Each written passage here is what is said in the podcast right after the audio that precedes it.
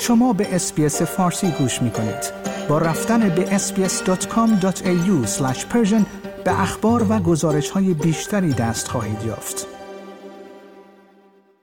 پس از چندین ماه از آغاز مسمومیت های مشکوک در مدارس ایران وزارت اطلاعات جمهوری اسلامی در اولین واکنش خود در این زمینه مدعی شد که هنوز به نتایج متقن در این باره نرسیده است.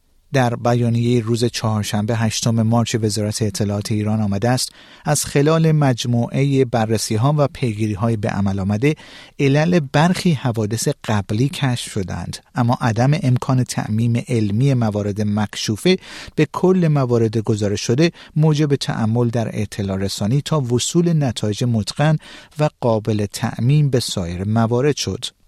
در این بیانیه توضیحی درباره علل برخی حوادث قبلی که کشف شده اند داده نشده است. این وزارتخانه همچنین توضیحی درباره هویت عاملان مسموم کردن دانش آموزان نداده است.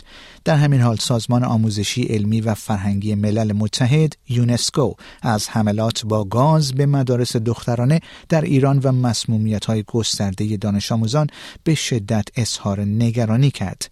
اودری آزول دبیر کل یونسکو روز گذشته چهارشنبه هشتم مارچ با انتشار توییتی به مسمومیت هزاران دختر دانش آموز ایرانی اشاره کرد و خواستار تحقیق و اقدام فوری برای حفاظت از دختران دانش آموز و بازگشت افراد آسیب دیده به کلاس های درس شد.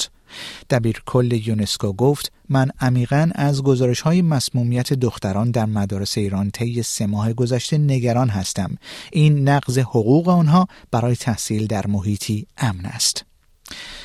در همین حال 20 وکیل حقوقدان و فعال حقوق بشر ایرانی مقیم داخل و خارج از ایران در نامه‌ای به چهار نهاد بین المللی خواستار تشکیل فوری یک کمیته مستقل و مشترک تحقیق در مورد منشأ و چرایی حملات شیمیایی در ایران شدند.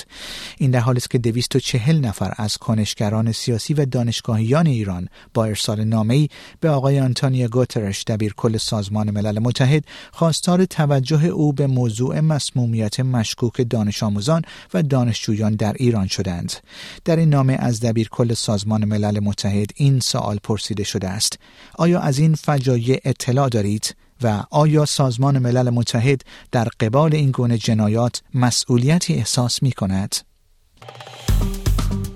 like، share، comment اسپیس فارسی را در فیسبوک دنبال کنید.